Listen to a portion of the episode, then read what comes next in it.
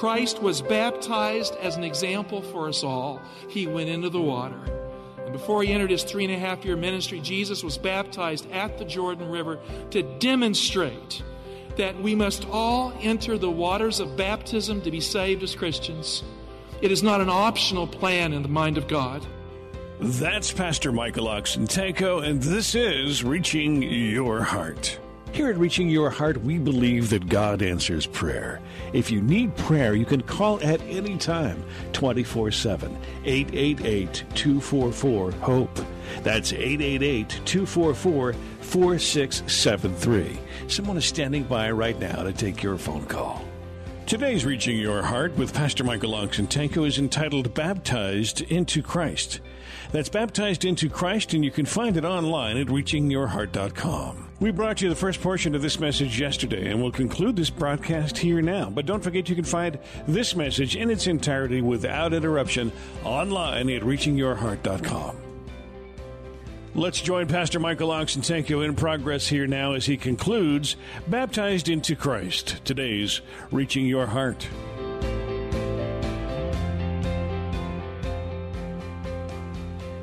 And that's what the story of the flood at the cross is all about. That's what baptism is all about. When I saw this story unfolding on television, I could not help but think of Jesus. Cannot help but think of Jesus, who went through the flood to save us from our sins. You know, this story speaks to me of the price that was paid. The prophet Daniel was very clear that when Jesus went to the cross, he was swept away by the flood. Daniel nine twenty-six, and after three score and two weeks shall Messiah be cut off. That means Messiah dies, but not for himself. I mean, Christ didn't go to the cross for glory. Christ didn't go to the cross so he could look good. Christ went to the cross so he could die for you and me. Not for himself, and the people of the prince that shall come shall destroy the city. The precious Jewish people and the rejection of the more precious Messiah lost their right to exist as a nation at that time. And it says that shall come shall destroy the city and the sanctuary, and the end thereof shall be with a flood, and unto the end of the war desolations are determined. The Hebrew literally says, and his end with the flood. He, the Messiah, dies in the flood. His end with the flood. Daniel eleven twenty-two repeats this right there in that middle of the great vision of the King of the North, King of the South. Verse twenty-two, the linguistic center, and overflowing forces will be flooded away before him, that is the King of the North, and shattered, and also the Prince of the Covenant. Jesus died in the flood. If we don't grasp it, we don't realize the significance of the cross. Jesus is the Prince of the Covenant, and he died for our sins in the flood that sin brings. In Psalm sixty-nine, one and two, David knew that he was in trouble. He knew his enemies were after him. And so he cries out to God because the floodwaters are coming up. Look at verse one, Psalm sixty-nine, save me, O God. Now notice what he doesn't say. He doesn't say educate me. He doesn't say help me with my character. He says save me. You hear what I'm saying? The focus is on the one who can deliver. Save me, because I can't fix me. Save me, O God, for the waters have come up to my neck. I sink deep in mire where there is no foothold. I have come into deep waters, and the flood sweeps over me. I am weary with my crying. My throat is parched. My eyes grow dim with waiting for my God. When you have the flood in your life, dear heart, there is only one answer. It's for Jesus to save you. Christ was baptized as an example for us all. He went into the water. And before he entered his three and a half year ministry, Jesus was baptized at the Jordan River to demonstrate that we must all enter the waters of baptism to be saved as Christians. It is not an optional plan in the mind of God. Now, when Christ was baptized, he made the hard decision right there at his baptism to die in the flood that the prophet Daniel talked about, to save us from our sins. Heaven was watching. The universe was looking down. They saw their commander in human form come to the water, and they knew what it meant. They knew that he was making the decision to go to the cross right there at his baptism. And heaven had to speak at that moment. You see, at the creation of the world, God spoke. The Holy Spirit was hovering over the abyss of the waters of an uncreated world. And God was there to speak as the Father. And the light of the world, we're told in John eight, is Jesus. And God saw the light as it pierced the darkness on the first day. And he said, the light is good. The light is good. The baptism of Jesus, God spoke again because a new creation is in play. The Holy Spirit, like a dove, was hovering over the waters of the Jordan like a creation. But this time it settled upon the head of Jesus, and there it rested. And God could not help but speak again like he did at the dawn of time. And God saw the decision of his precious Son, who is the light of the world. He saw it, and he spoke, and he said, "The light is good again. This is my beloved Son, with whom I am well pleased." You know, we don't realize that baptism is huge in God's mind. It's greater than the creation of the world, because God the Father, God the Son, and God the Holy Spirit are there all over again. The prophet Daniel says in Daniel nine twenty-seven that Jesus confirmed a covenant in his death.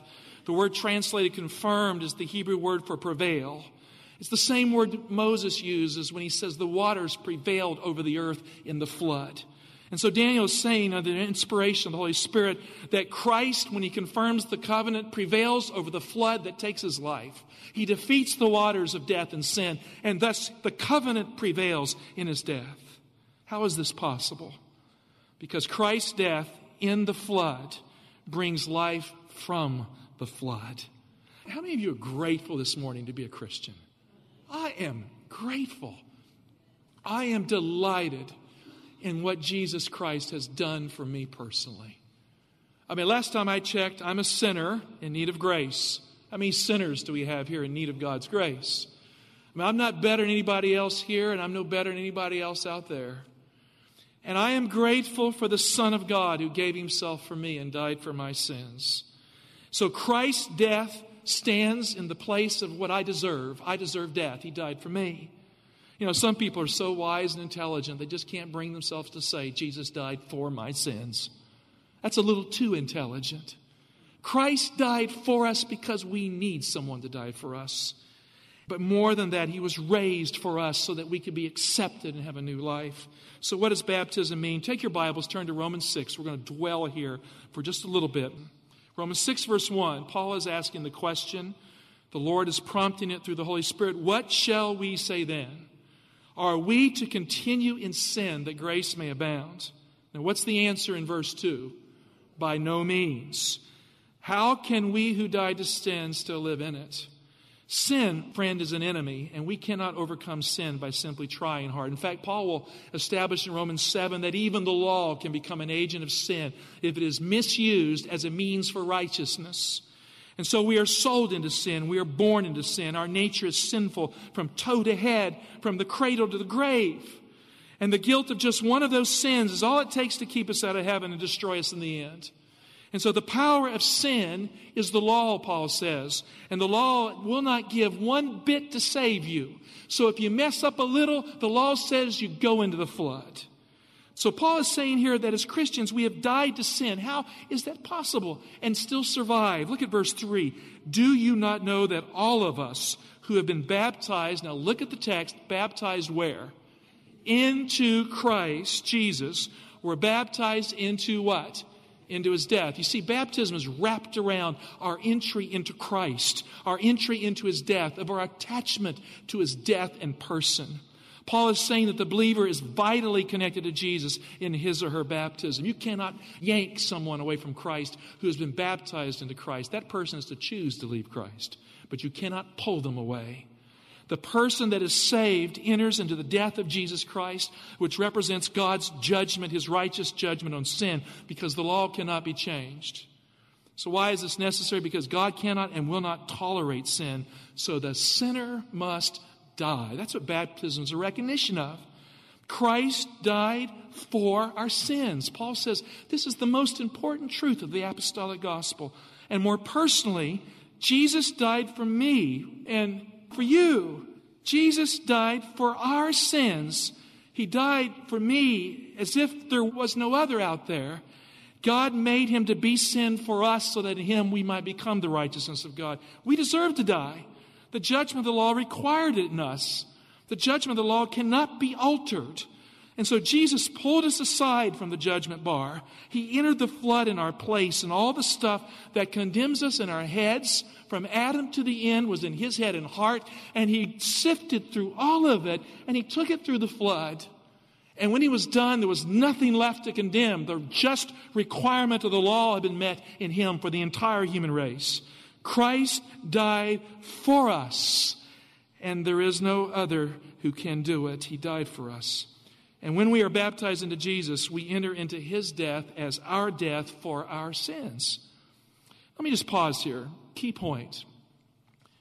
Friend, we recognize in baptism that the just requirement of the law was meted out in the flood that swept Jesus away. And so in Jesus, we die for our sins because Jesus died for us and judgment is over. That's what baptism means. He made it so clear. Look at Mark sixteen, fifteen to sixteen. Jesus here tells us how important this is. And he said to them, "Go into all the world, preach the gospel to the whole creation. He who believes," what else does it say? "And is baptized might be saved." Does it say that? It says, "He who believes and is baptized will be saved. But he who does not believe," and it's implied, "who is not baptized will be condemned." You see, baptism is hugely important to your expression of faith in Christ. We are saved because we identify by faith with Jesus in his death for our sins, and because we accept Jesus as our Savior who died for our sins. And thus we are not condemned in the judgment day for our sins. Praise God.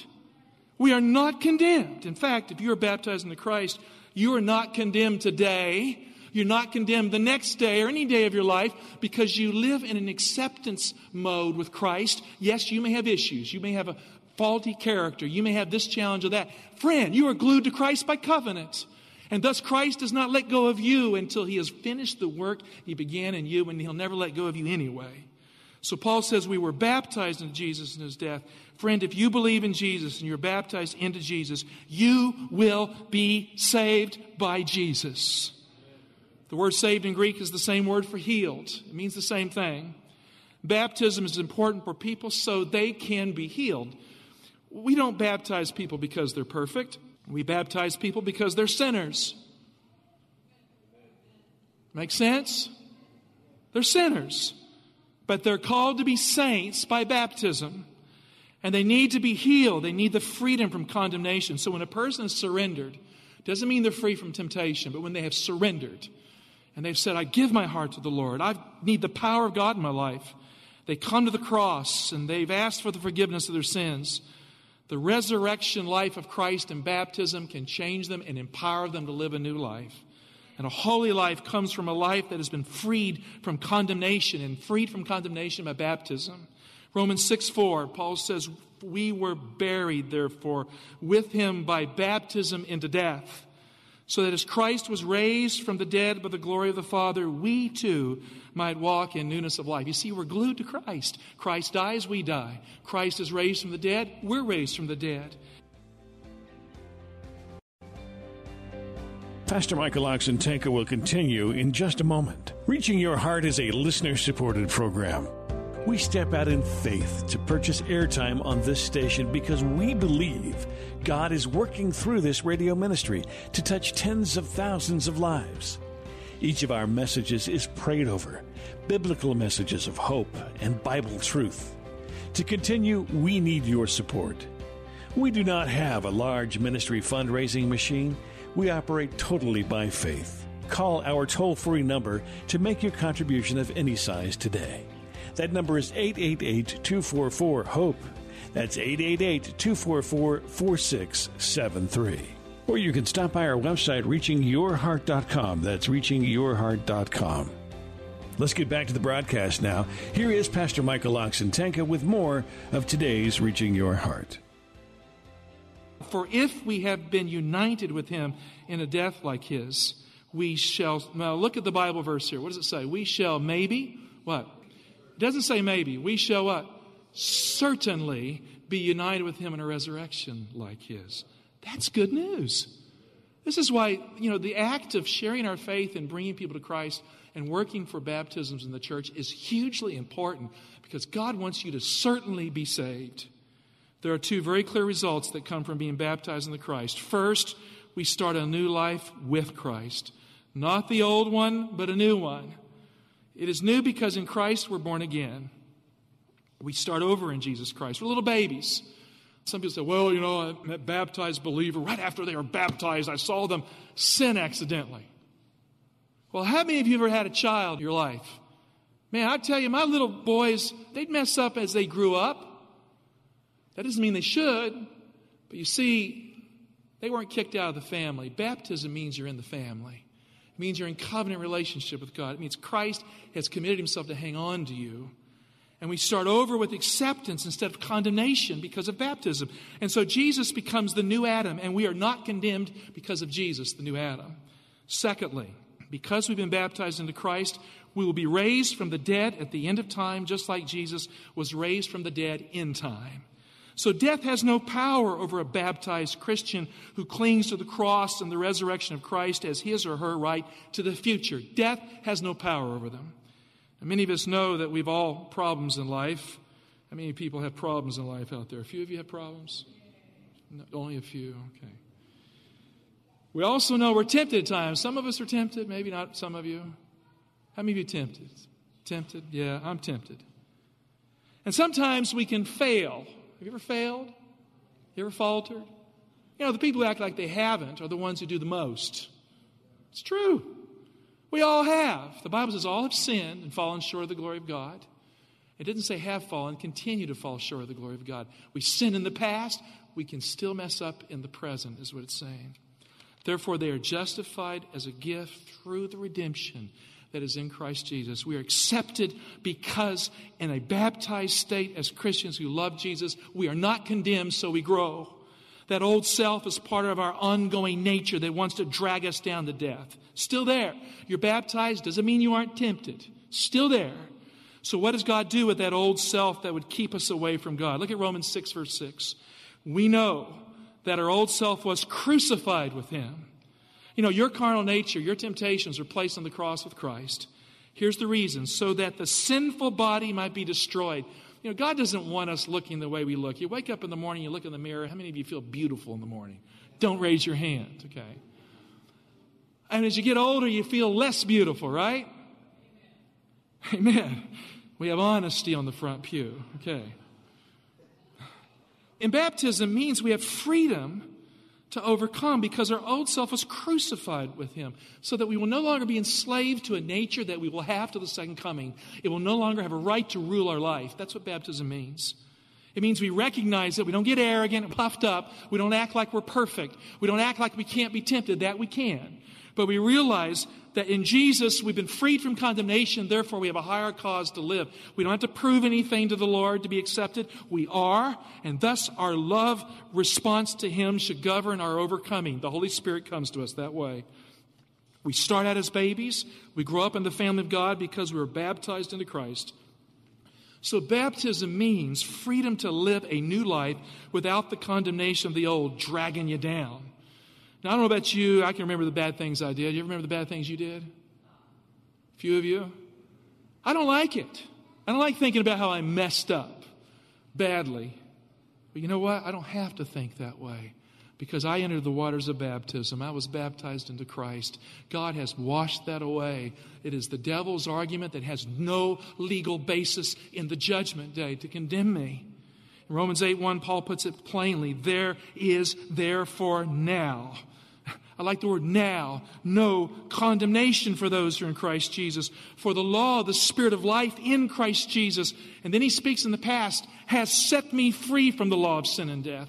For God has done, again, a past statement. God has done with the law. Now the law is good, but the law is weak in one way. He tells us what it is here. Weakened by the flesh. You see, you can't use the law in your flesh to get saved. So God has done what the law, weakened by the flesh, could not do. I mean, you can try all you like to overcome sin. Unless the Holy Spirit is in your life, you can't do it. So the law is weak. It cannot save you, even though it's righteous as a moral standard in the judgment day. So what did God do? The text says, sending his own son in the likeness of sinful flesh and for sin, God here understood, condemned sin in the flesh. In order that the just requirement of the law might be fulfilled in us who walk not according to the flesh, but according to the Spirit. You see, the law required that you die. You do in baptism because Jesus died for you. And thus the law cannot condemn you in the judgment day. Thus condemnation cannot drag you down. Thus you can live for God regardless of how weak you are or how you've messed up. You can live for God because Christ died for your sins in accordance with the gospel. Friend, when you're baptized, you recognize Jesus as Lord. And you know that God condemns sin in Jesus so that you can be free from that condemnation in your life. And you know what? God accepted Jesus in the resurrection on Sunday morning. Not guilty was the verdict on Sunday morning. The law of the Spirit of life in Christ Jesus set him free from the grave. The baptized believer, friend, is free from the heavy weight of condemnation because he or she belongs to Jesus instead of the law. Now, there are many people who think that the law is their Savior. It is not. The law is a righteous standard that cannot be changed, that is for the judgment day, but it will not be the merit that says not guilty in the judgment day. The law is not good enough to clear you from the violation of the law. The life that is set free is set free because Christ died for our sins in the flood.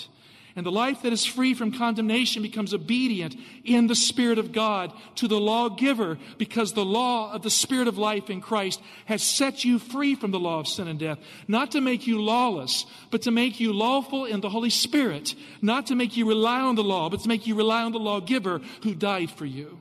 Speaking of baptism, Paul says in Romans six seven, for he or she, implied, who has died is freed from sin. The Greek word translated freed is the Greek word for justified. If you have been baptized into Christ Jesus, you belong to Christ Jesus. Isn't that precious? I mean, you belong to Christ, and you are a child of God, and you cannot be prosecuted in the judgment day because your sins have already been prosecuted at the cross of Calvary. So baptism is hugely important. It's not like a minor thing for the Christian. My brother died this year. Many of you know that. I've been gone for a few weeks to spend time with the family at a family reunion and to spend time with his youngest son, Sammy. I was at that family reunion. Sammy was there. It was a little bittersweet. Sammy is on all our hearts because his father is gone. And so who will be Sammy's father figure in life? Now, my brothers and my sons, who were all together at that family reunion, we got together, we decided to chip in, and we would all do our part to fill that void as best we could, to be a father figure for Sammy. We were at the boat dock two weeks ago, and we all jumped into the water together with Sammy to let loose and enjoy the day. We played in the water. We laughed in the water. We hugged each other in the water. My son pushed me in the water. I had a headset that cost one hundred dollars. It got baptized. It did not survive. No resurrection for it. But in the water, we felt the bond of being family again. In the water. And somehow the water was God's way of overcoming the flood that had swept Sammy's dad away this year. In the water, we felt the joy of being together, of letting loose and just being free. And in the water, we were free to love, to live, and to be healed. You know, I've had illustrations this last week of what it means to be baptized. Baptism is not some inauguration that you've arrived. Baptism is a statement that you've begun. And it represents a complete surrender to Jesus, but that surrender will have to be renewed every day on your knees until the day Jesus comes. And there'll be days when you'll have to fall at the knees of Jesus with broken heart because you let him down. But you see, the importance of baptism is to remind you that he will not let go of you. So don't ever let the enemy deceive you to think that you should let go of him. You know, the Bible says a righteous man falls seven times but rises again. What it means is that we can mess up perfectly and the Lord won't kick us off unless we leave him. But baptism will give you an argument against evil in your life. It'll give you the basis to meet the enemy with his deceptions and remind the enemy that you were baptized into Christ. Therefore, you live for him. You don't belong to yourself. You live for the glory of God. Well, that will conclude the message, Baptized into Christ, today's Reaching Your Heart. You can find it online at reaching your heart dot com, along with many other messages. They're available for you. Are you fascinated by the prophecies of Revelation? Have you wished you could understand prophecy better? Do the symbols of the Bible's last book baffle you? God's Last Altar Call is just the book you need. Mark Findley clearly explains the events soon to unfold in this world. Be sure to call today for your copy, eight eight eight, two four four, HOPE. That's eight eight eight, two four four, four six seven three. The book is yours for a donation of any size. Thank you for your generosity. Your donations keep this ministry on the air. Again, thank you for your support, eight eight eight, two four four, HOPE. That's eight eight eight, two four four, four six seven three. If you would like to listen to this message again, it is available for you at reaching your heart dot com. Once again, reaching your heart dot com. There are many messages available along with this broadcast as well. Thanks for listening today, and as always, we want you to know that we do pray that God is reaching your